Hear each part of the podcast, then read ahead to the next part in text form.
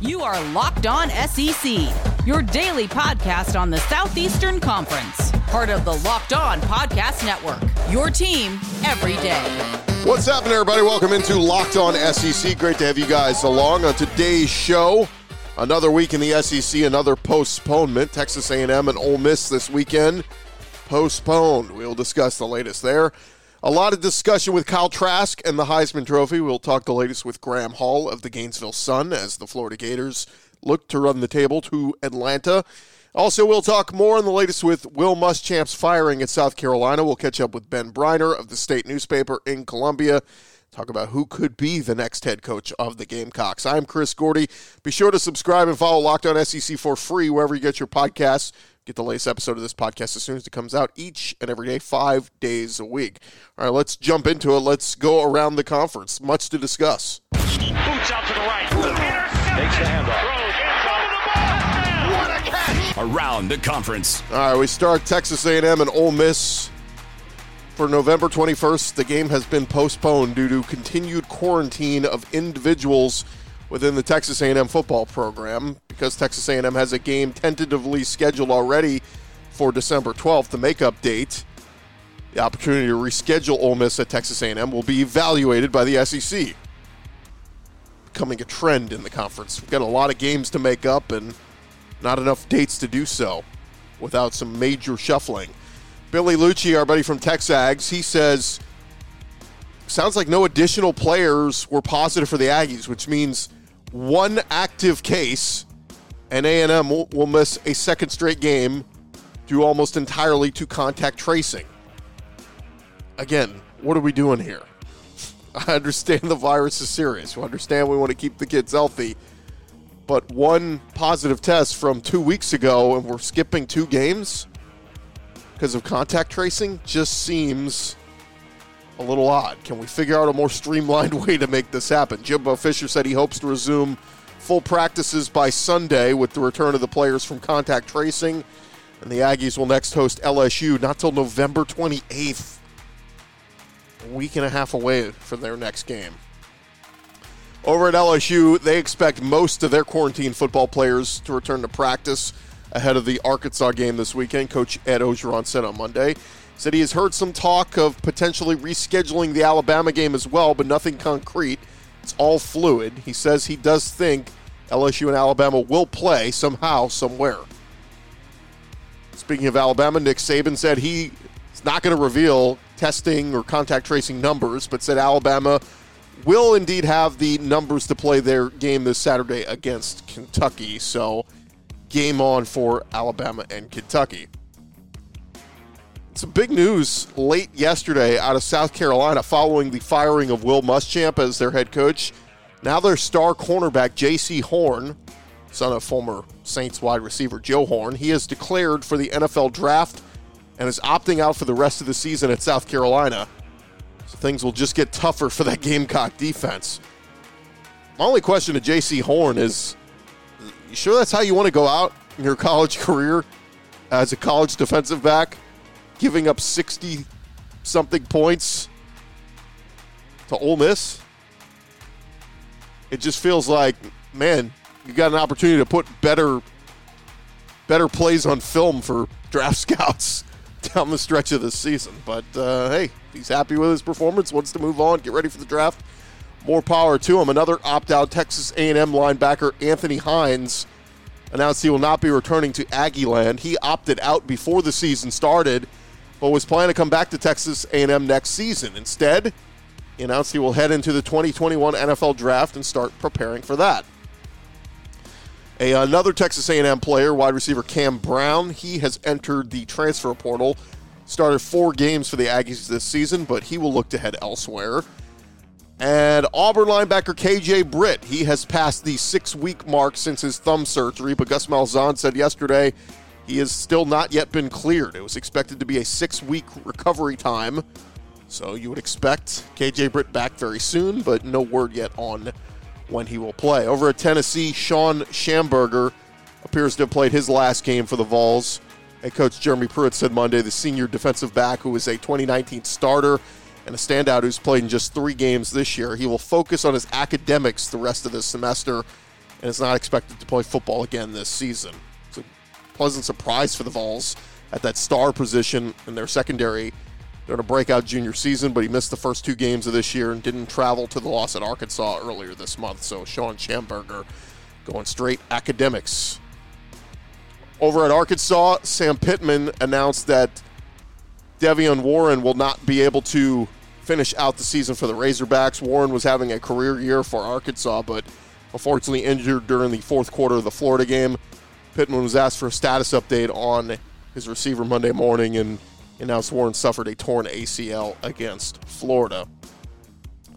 And lastly, over at Georgia, some mystery over who might play quarterback for the Bulldogs when they line up in Sanford Stadium against Mississippi State. We've come to expect likely to be Stetson Bennett, but uh, popular opinion around Georgia fans is that redshirt sophomore JT Daniels could get his first start at Georgia. eight weeks beyond gaining medical clearance from the Georgia doctors from the knee injury that wiped him out last season, Daniels should be healthy enough to play now. The question is, do the Bulldogs feel like it's time to make a change? Look, two losses. You're already out of the SEC hunt. You're out of any playoff contention. At this point, it should just be about building for the future, and why not? Let's throw JT Daniels out there and see what you have in him. You know what you have in Stetson Bennett. You kind of know what you have in D'Wan Mathis at this point. So it will be interesting to track that throughout the week and see what Kirby Smart decides to do at quarterback for the Georgia Bulldogs. And that is around the conference. Coming up next, our conversation with Graham Hall of the Gainesville Sun. Get the latest on the Florida Gators with that red hot offense and Kyle Trask. Is he the Heisman favorite? I'm sure Mac Jones and some other guys will have something to say about that before it's all said and done. That's coming up next. What better way to enjoy your Tuesday night than locking it in, sitting on the couch, propping your feet up, and popping open an ice cold Coors Light. I talk about it all the time. That's how I spend every Saturday watching SEC football and drinking ice cold Coors Light. But on a Tuesday, we got some action. We got Buffalo Bowling Green. We've got Akron, Kent State, both on the tube tonight. So let's crack open some Coors Lights together and enjoy some Maction football. Look, I know it's not SEC, but it still is entertaining, and Coors Light wants you to know no matter what sport you're watching, they are the official beer of watching any sport just to drink beer. Mountain cold refreshment made to chill. Coors Light, cold lagered, cold filtered, cold packaged.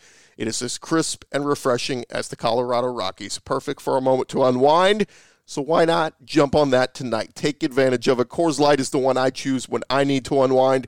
So when you want to hit that reset button, reach for the beer that is made to chill. And remember, you can get Coors Light in their new look cans delivered straight to your door at get.coorslight.com. And please remember to celebrate responsibly. Coors Brewing Company, Golden, Colorado. Grab your Coors Light tonight.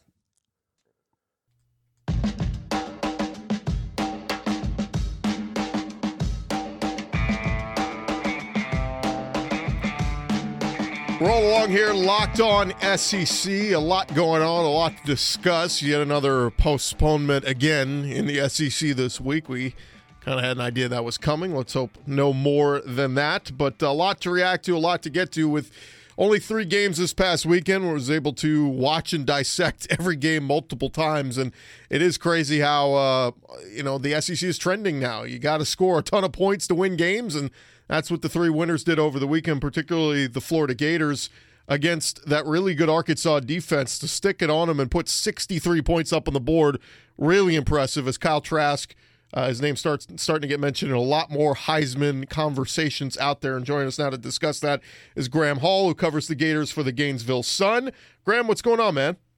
Hey, Chris. Thanks for having me on uh, to the podcast. Big fan uh, of what you do in your coverage, and it's my pleasure to be here and talk all things Kyle Trask, Heisman Trophy candidate. Which I mean, if you had told me, let alone even before this year, but several years ago when we covered him as a recruit coming out of Manvel, Texas, that this guy would be not only in the Heisman Trophy conversation, but the front runner in a sense, and breaking SEC records that uh, Tua Tagovailoa and Joe Burrow we're setting to have him in the mix, man, I never would have seen this coming, but I guess it just adds to the weirdness that is this year. Well, I don't want to humble brag or anything, but I had a tweet out there back in September when the uh, Gators beat Ole Miss. I said, look, if Florida's offense keeps this up, not only did I have Kyle Trask as my preseason All SEC first team quarterback, but I said he could find himself in the Heisman uh, contention. And here we are several weeks later. The only thing that, that kind of stinks for him, Graham, is just how the schedule sets up. Is there's really only one game that he needs to perform well in left in the schedule, and that's going to be the SEC championship game if they end up there against Alabama. I know it's hypothetical, but it, I think it comes down to that game. If he performs well in that game and Florida wins the game because of him, I think Kyle Trask is number one in a lot of people's eyes. Absolutely, I, I'm with you right there. And, and while it is kind of hypothetical, you would assume that Florida, knowing what is at stake and what they can accomplish this season, would take care of business those remaining four games. Knock on wood but absolutely, Dan Mullen today said that it does often, it's an award that often follows team success. And very rarely do you have a quarterback who doesn't reach the highest of highs or even a running back, going back to Dan Mullen mentioned Darren McFadden being in that conversation back when he was an offensive coordinator at Florida with Tim Tebow and, and what that race was like a few years back or a decade back it often does go to a team that accomplishes business. So Kyle Trask realizes that, the Gators realize that, that he can go out there and throw over 400 yards as much as they want. But if, if there's a game like Texas A&M left on the schedule where that doesn't get it done or the defense doesn't show up, it absolutely is going to hinder his chances. But you're, you're you should humble brag away because this thing, even in September, seemed so unlikely. There were so many factors against an SEC quarterback in my mind, not just the 10 game slate, the COVID 19 pandemic era, but the ramping up and the ramping down beforehand. I had said that they didn't have enough preparation time to even have uh, a fine tuned offense, let alone a fine tuned defense, and the latter seemed to ring more true than the former. But you just have to f- factor everything into the context because these record breaking numbers, it, it, it is even more appreciative when you factor in that there was no spring, no offense. Florida lost their four best wide receivers last year. Kyle Pitts still out this past week, and he doesn't miss a beat, hasn't missed a beat this entire year. And anyone who predicted that saw something that I think a lot of others just didn't see. Yeah, I was going to ask you. Uh, I mean, the 28 touchdowns through six games is, is absolutely crazy, and you know we know that's an SEC record, and you know it's also crazy to look. He's only 11 away from passing Danny Wuerffel, and and I mean he won a Heisman, so you got to think if if you have better numbers than the Heisman winner in Florida, I would think you make a case for yourself. But uh, when I look at those pass catching weapons, from Grimes to Henderson, uh, Kadarius Toney. uh, Zipper is doing a great job, Copeland, Shorter. I mean. Is this receiving core maybe a little bit better than they were getting credit for at the start of the year? I think so, absolutely. And, and your point about Danny Wuerffel, real quick, you know, he only he had 13 games to to reach that 39 mark. You know, Kyle Trask is less than what 11 away from that with four more games to play. He's on pace for 45 this season. Absolutely, that's just eh, putting it even more in comparison. He's competing with some of the best offenses that we've seen here in Gainesville, even before my time, going back to the 94, 96 season, and then on to even you know 2001 with Rex Grossman there. But as for about the the receiving core, I think absolutely Kyle Pitts has lived up to expectations. There's no doubt about that. But Trevon Grimes, uh, Jacob Copeland, and especially here, Kadarius Toney have more than lived up to expectations. And not to take anything away from the production of last season's pass catching group, but they didn't really have the recruiting prestige that some of these guys had. Trey Grimes, Jacob Copeland, these were former five star, four star fringe prospects. They last season's team had guys like Freddie Swain, Josh Hammond, guys who had just obviously Van Jefferson, but guys who had really worked their way up after four years and didn't really come in with all the recruiting prestige. I, don't know why anyone was sleeping on on this pass catching group, what they could do given the opportunities, because it was something that we were saying last year. Florida loves spacing the ball around, spreading it around to their wide receivers. No guys were going to get more than 10 targets a game, and, and that's rang true this year. And so, knowing what we knew ahead of time, it is kind of crazy to me that we were sleeping on this wide receiver group, but Kyle Trask has certainly made them look like some future NFL pass catchers.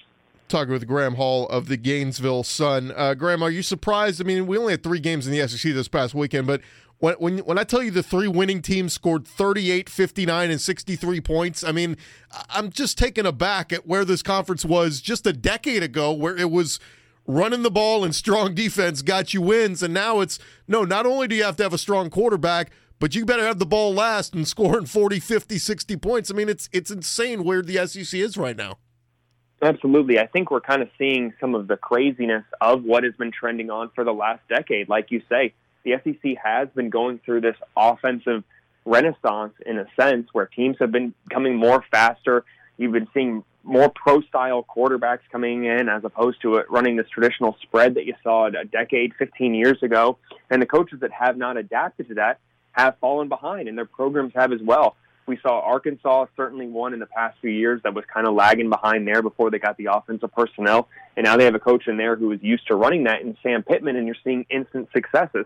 I'm kind of surprised, though, that we have had these huge offensive numbers this season. And I do keep pointing to the lack of defensive preparation in the offseason. I, I said this before, and we weren't there in every single room and practice session and chances to, for guys to work out. But common sense just seems to dictate if you're an offensive guy, you can go out to a park, lay down cones, improve your agility, your footwork, work on reps and chemistry with your quarterback and your wide receivers, and do everything else except for full team activities. If you're a defensive player like a linebacker, you're going to need someone else out there to improve your fundamentals in a sense. Whether it's your coverage, you're going to need a running back or a wide receiver out there. Uh, but if you are a defensive tackle, a linebacker, who were you tackling in the pandemic? That was not happening. You were not able to improve that.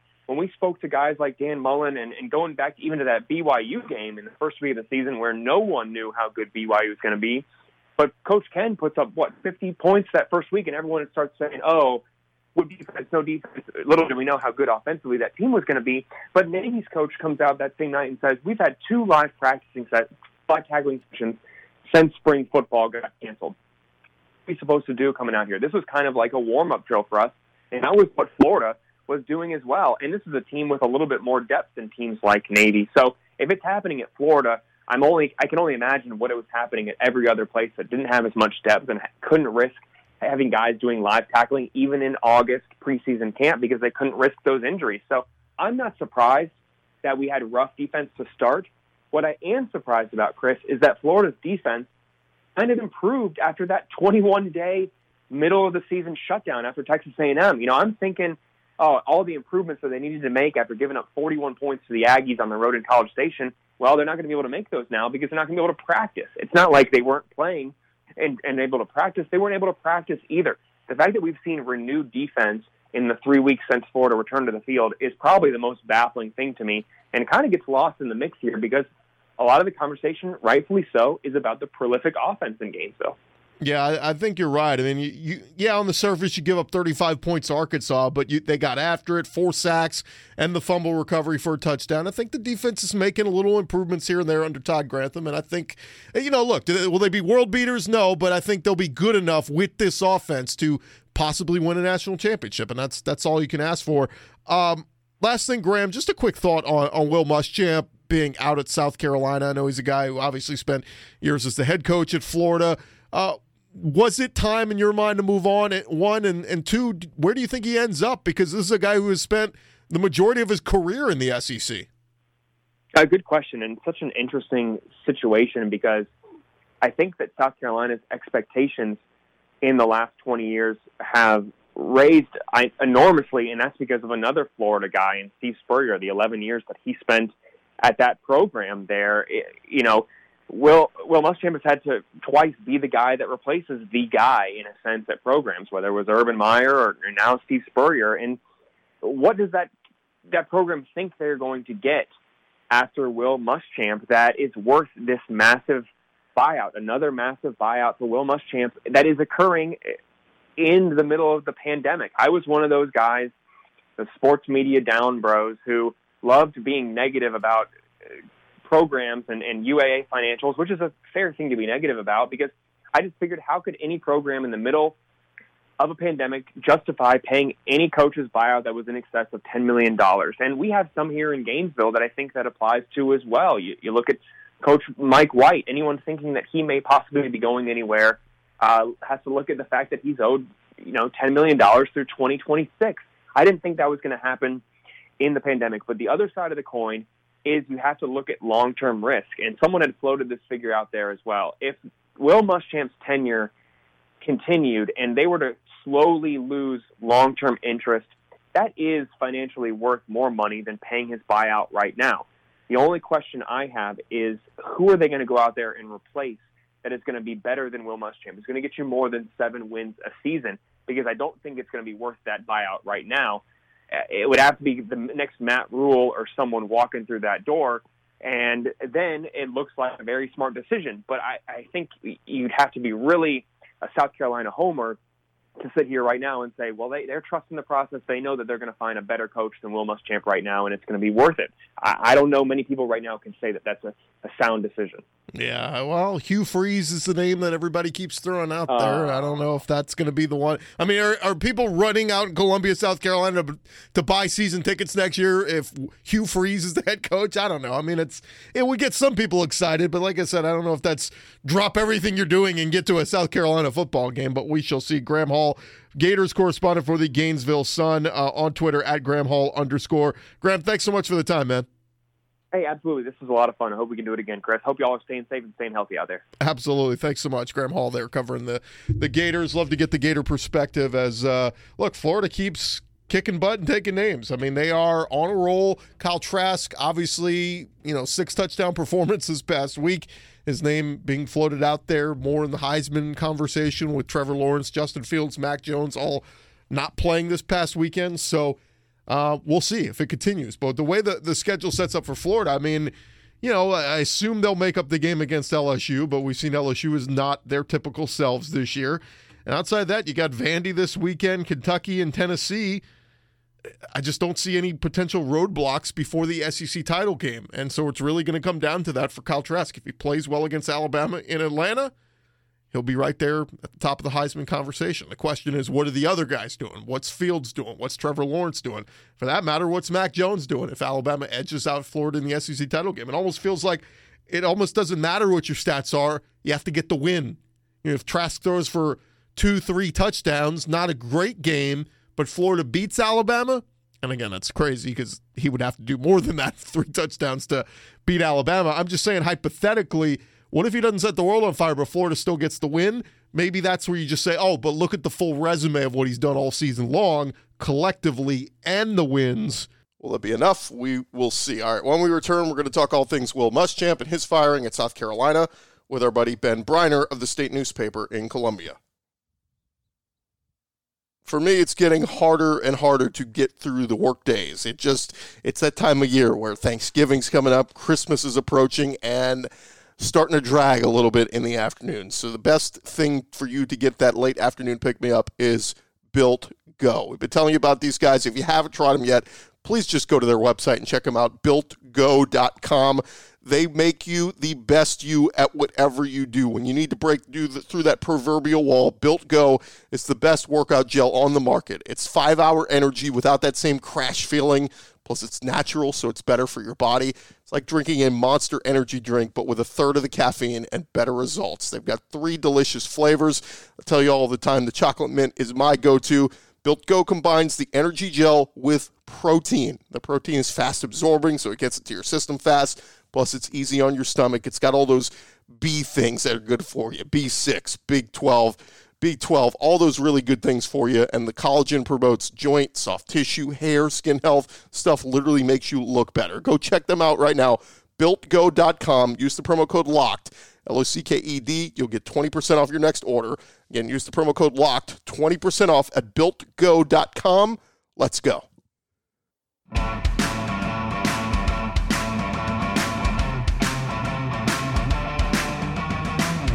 Rolling along here, locked on SEC, and the big news here the last uh, day or so, the big news out of South Carolina as they have made a coaching change, the first coaching change in the SEC this season, as Will Muschamp fired as South Carolina head coach. We've already talked about all the uh, points that this team has given up defensively over these last three games, and obviously some very losable games remaining on the schedule. So, here to talk a little bit about the latest on the situation in South Carolina is our buddy Ben Breiner, of course, uh, writes for The State, uh, state.com, the newspaper there in Columbia, South Carolina, and he joins us now. Ben, how are you, man?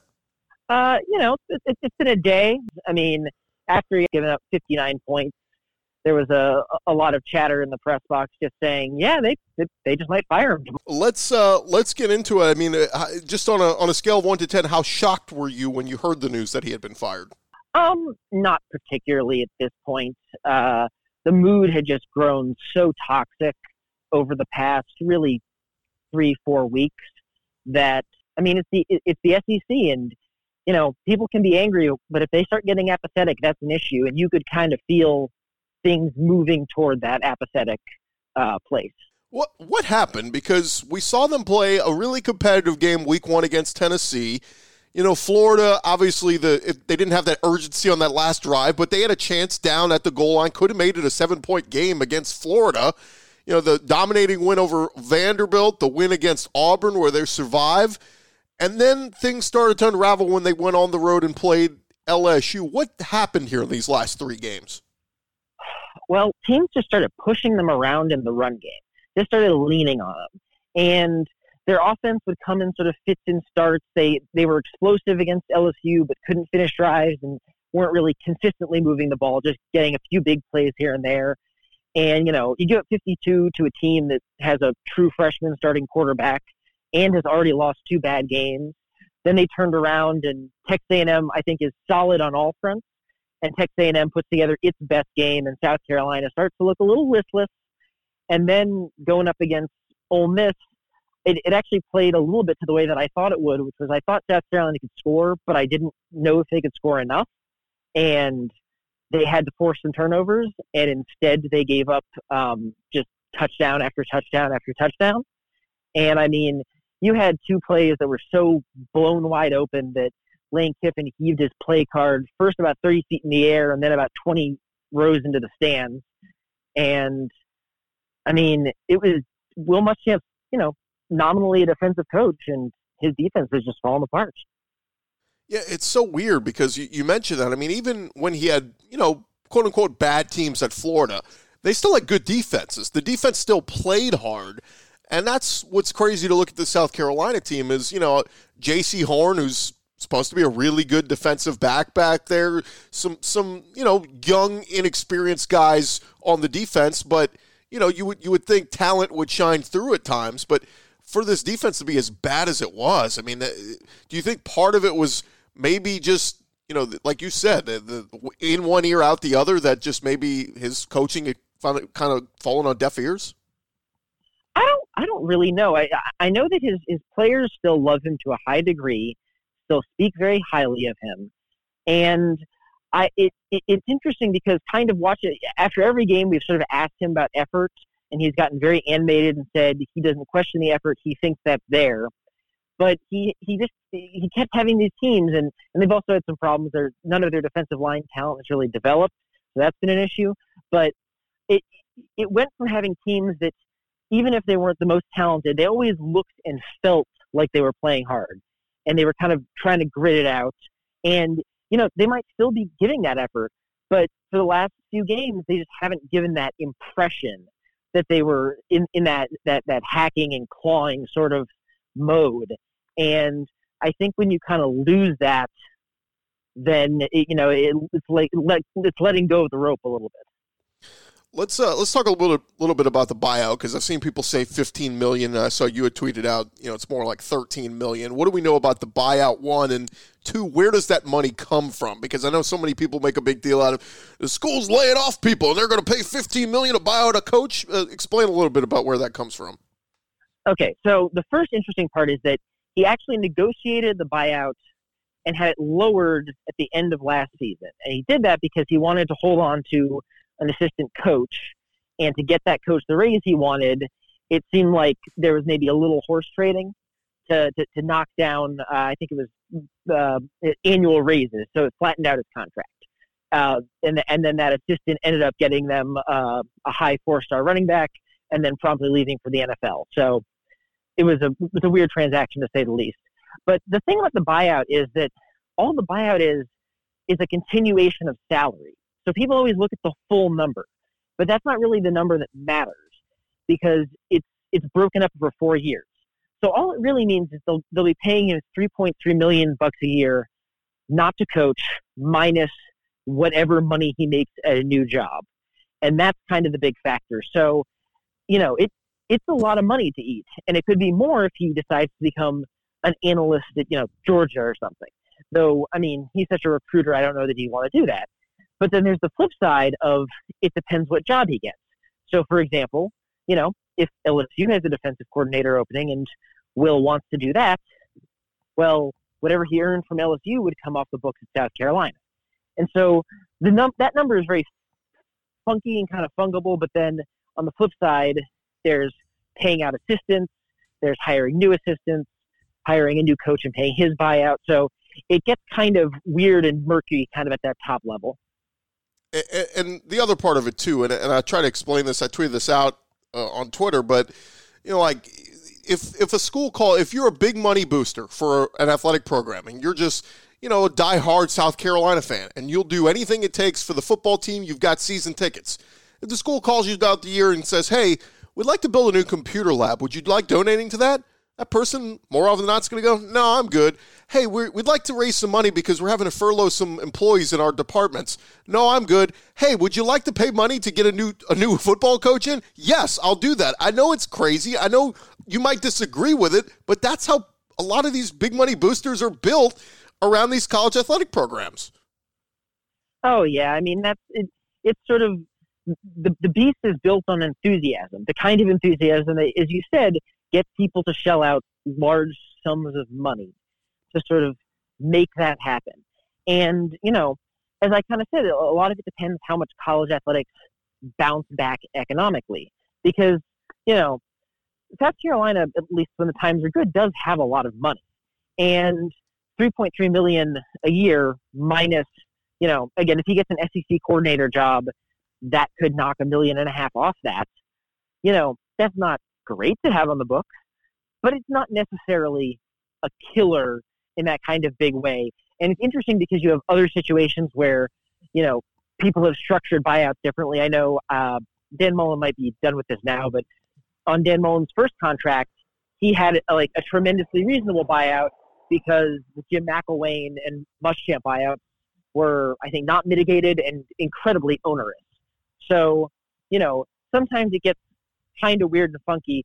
And it's important to not just necessarily look at that number and also remember that, you know, Will Muschamp does now have four years of generational wealth. So, you know, he's not in the worst position, at least personally.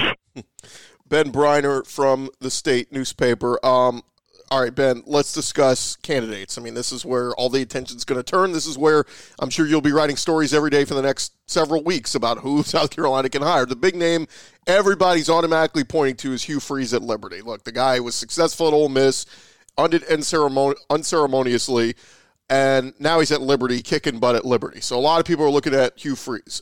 Now, yes, he just got a big payday from Liberty, signed an extension. There's going to be money involved with that kind of buyout to get him who is your guy right now? If you had to pinpoint somebody, is Hugh Freeze the number one target in South Carolina's mind? I I kind of don't know. I've seen some reporting that uh, some national guys have said that the SEC might have to sign off on it. Um, I mean, he has a lot of baggage, and I actually looking at some of his stuff, his offenses were maybe a little less effective than I think a lot of people think they were. But he's he has always wherever he's gone, he is you know, created high end success. The name that I think, I don't know if he's the first choice, but I think he's the most solid choice and is probably sort of the most checking all the boxes kind of choice is Billy Napier out of Louisiana. He is, uh, you know, a former Clemson offensive coordinator. He worked for Nick Saban. He worked for Jim McElwain. He's turned Louisiana into quite a team. He runs kind of a, I guess I call it a modern pro style. So it's got some good running stuff, but also, you know, it doesn't necessarily feel stodgy. He's got a reputation as a majestic recruiter. And, you know, if you're in the Nick Saban tree, the number of defensive assistants that you could probably tap to be a new defensive coordinator is relatively high. So I think he's, I think he kind of checks a lot of the boxes. He also played high school ball in the state. in fact, actually played uh, one of his uh, top targets was Des Kitchings, who's now South Carolina's running backs coach.